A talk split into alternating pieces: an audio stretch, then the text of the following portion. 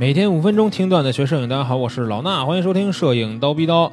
那咱们说到这个新手买器材的问题啊，其实一直都有两种建议的方向，一种呢就是说不要走弯路，对吧？一步到位就买个好相机啊。其实我原来也是这么建议大家的啊，但是呢，其实也会去根据大家拍摄的题材和预算去给大家做一些推荐嘛。啊，这种说法就是让大家买好的，但是也有另外一种说法，就是不要买好的，对吧？先买一个次的练手就可以了。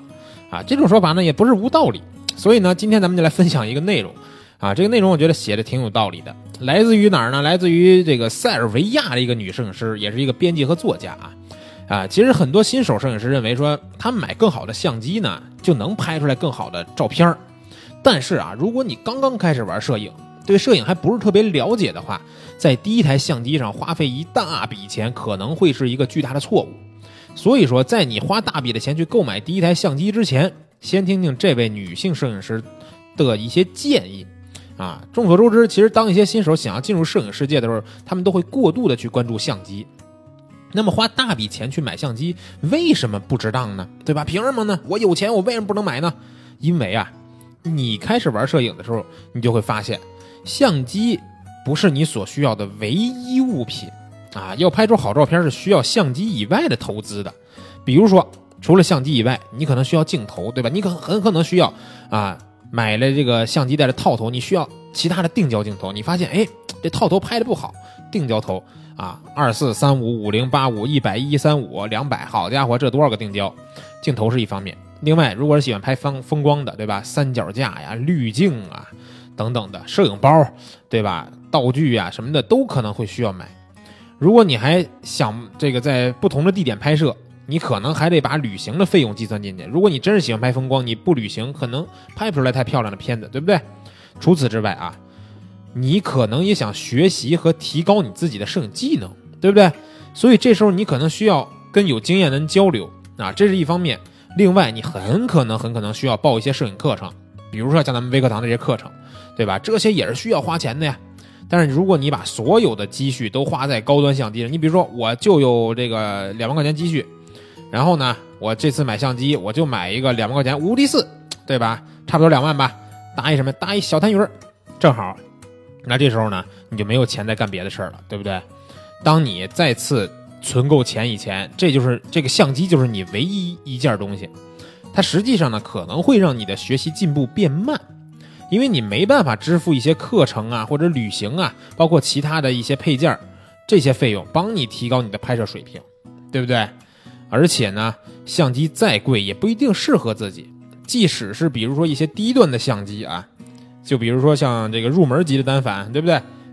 它也是具备一些完善的拍摄参数，这个和一些这个设置系统吧。作为新手，其实搞懂相机上面的功能和参数，在拍摄的过程中呢。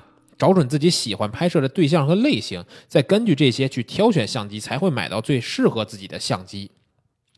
那么新手究竟应不应该买这个贵的相机呢？对吧？到底应该怎么买相机呢？当然了啊，其实，在预算之内买更好的相机肯定是正确的，对不对？因为好东西它毕竟拍出来也好看嘛。但是呢，确保相机的预算是所有学习摄影时候需要花费预算的一部分，而不是全部。明白吧？当你通过相机以外的投资学到了更好的技术的时候，再去着手更购买这个更好的设备也不迟。所以这个文章要告诉大家是什么内容呢？就是说我们在玩摄影的时候呢，你的预算啊，千万别把它就当成买相机的钱，你一定要留出富裕来，把你的整个的这个学习的这些计划都算进去。比如说买相机多少钱？我需要几个镜头多少钱？啊，我是不是要旅行？是不是要买一些配件？然后呢，我要学习多少摄影课程多少钱？这样你才不会觉得你进入了一个无底深坑。什么叫深坑呢？我花两万块钱买一相机，我发现又得花五千、四千、三千、两千买几个镜头，然后买完这些镜头以后呢，发现哎呦还不够，我还得买个三脚架。